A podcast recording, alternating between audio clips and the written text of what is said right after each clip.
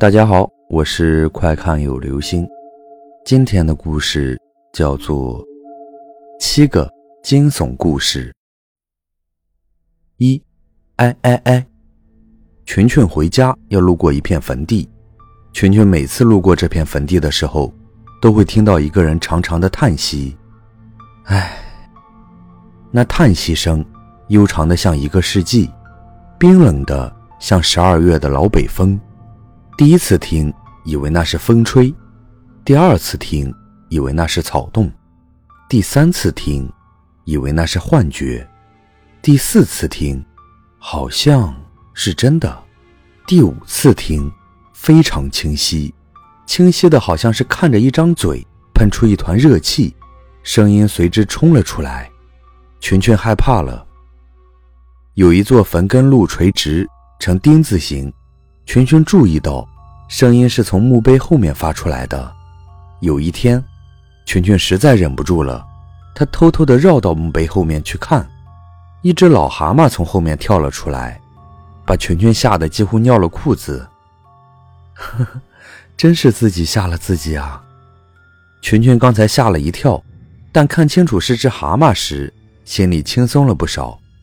群群现在心里放下了一块石头，高高兴兴。蹦蹦跳跳的朝前走，忽然后面一个人喊他，他一回头，看到一个挺着大肚子的黑乎乎的男人跑了过来，他手里拿着一个发卡，一把塞给群群，给你的发卡掉了。群群一摸头上，果然是发卡掉了，他心里有点虚。你怎么知道发卡是我的？黑乎乎的男人张着蛤蟆嘴说。我每天看你带着它。说完，他腮帮子一鼓，打了一个嗝，哎的叫了一声。二，羊，有一个人特别爱穿真皮衣服。假日的时候，他和妻子出去玩，那里有许多卖羊皮大衣的。为保证羊皮是真皮，卖家都是从羊身上活剥皮。晚上。他吃完饭，一个人出去散步，路上遇到一个活杀羊卖羊皮大衣的，价格特别便宜。那人抵不住诱惑，买了一头羊。卖羊皮大衣的手起刀落，不管羊叫的怎么凄惨，活生生的把羊皮剥了下来。他把没死的羊扔在一边，这羊的每一块肌肉都在抽搐。然后那人把刚活剥下来的羊皮烘干加工，半个多小时后。做成了一件羊皮大衣，卖羊皮大衣的把衣服递给他说：“你现在试试，看是不是合身。”他欢天喜地的把衣服穿了上去。卖羊皮大衣的用眼睛死死的盯着他。可怕的事情出现了，衣服正好合身，但是当他想脱下来的时候，羊皮牢固的粘在他身上，并且越粘越紧。他的手越来越细，他的腿也越来越细。然后变成了羊腿，其他的部位也在变。一会儿，他便变成了一只羊。他想跑，卖羊皮大衣的狞笑着，用网一把把他捞了起来，关进了笼子。他很冷静地等待着下一位顾客。他的妻子出现了，卖羊皮大衣的上去讨好的说：“要不要羊皮大衣啊？很便宜的。”他的妻子一听价格。也和他一样很惊喜地说：“好啊！”卖羊皮大衣的拿出刀磨了磨，指着他讨好的对他的妻子说：“是不是要这只啊？我刚进的货。”妻子仔细地挑着羊，那人拿着刀站在他的后面，他抬起头，只有他看到卖羊皮大衣的人衣服长长的，黑黑的指甲。他想喊，但喊出来的是“妹”。三，舔。花花家里养着一条狗，总喜欢舔它的手，并且用牙齿轻轻地咬它。花花已经习惯了。有一天，他睡觉的时候，把手耷拉在床下，狗慢慢地舔他的手，然后用牙齿轻轻地咬它。突然猛咬一口，花花疼得连忙把手抽回去，一看，手上显出两排暗红的齿印。这时候，门外有狗的叫声，花花起身把门打开，他的狗从外面进来了。四，短信：某小区死了一个人，家属准备火化的时候，死人不见了。晚上，娜娜的门被敲开了，一群人在外面说：“有一个死人跑了，我们看到一个黑影跑进了你的房间。”所以。娜娜吓得脸色都变了，和这群人在房间里仔细找，但是什么都没有找到，可能跑到别的地方去了吧。这群人没找到就走了。晚上睡觉的时候，娜娜心里还在想，到底尸体会在哪儿呢？这时候，娜娜收到一条短信，短信上写着：“别侧睡，看着我。”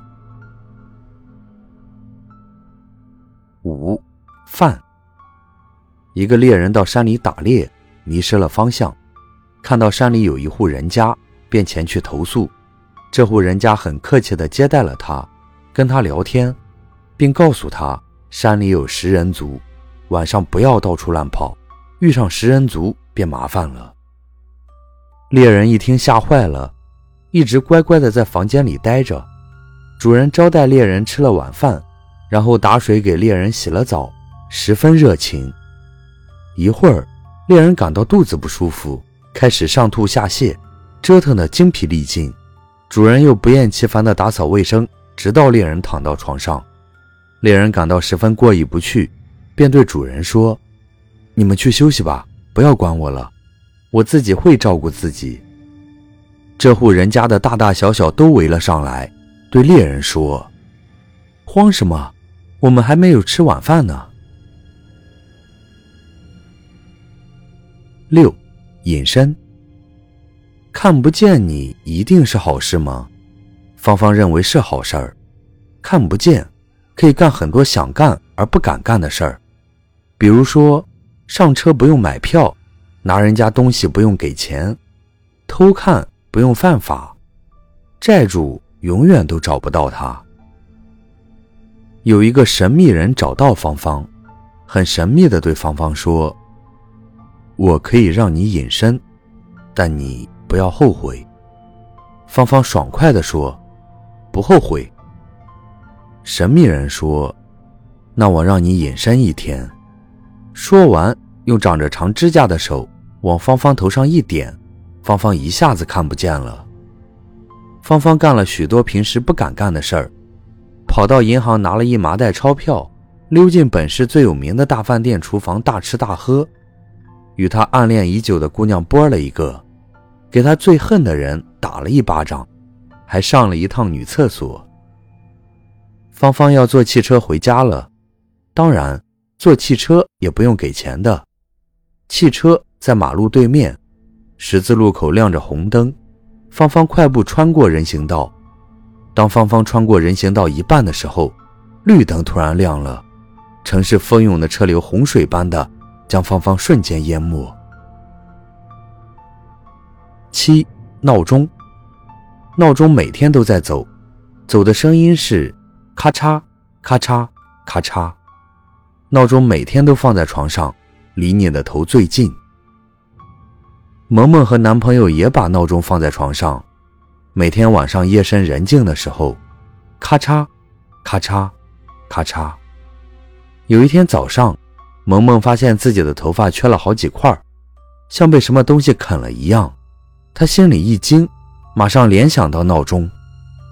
晚上，萌萌小心翼翼地对男朋友说：“晚上闹钟放在床上，声音好吵啊，我们把它扔了吧。”男朋友很惊奇地看着萌萌。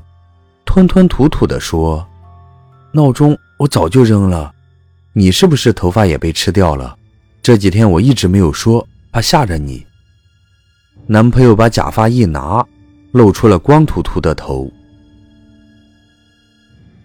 好了，这就是今天的故事。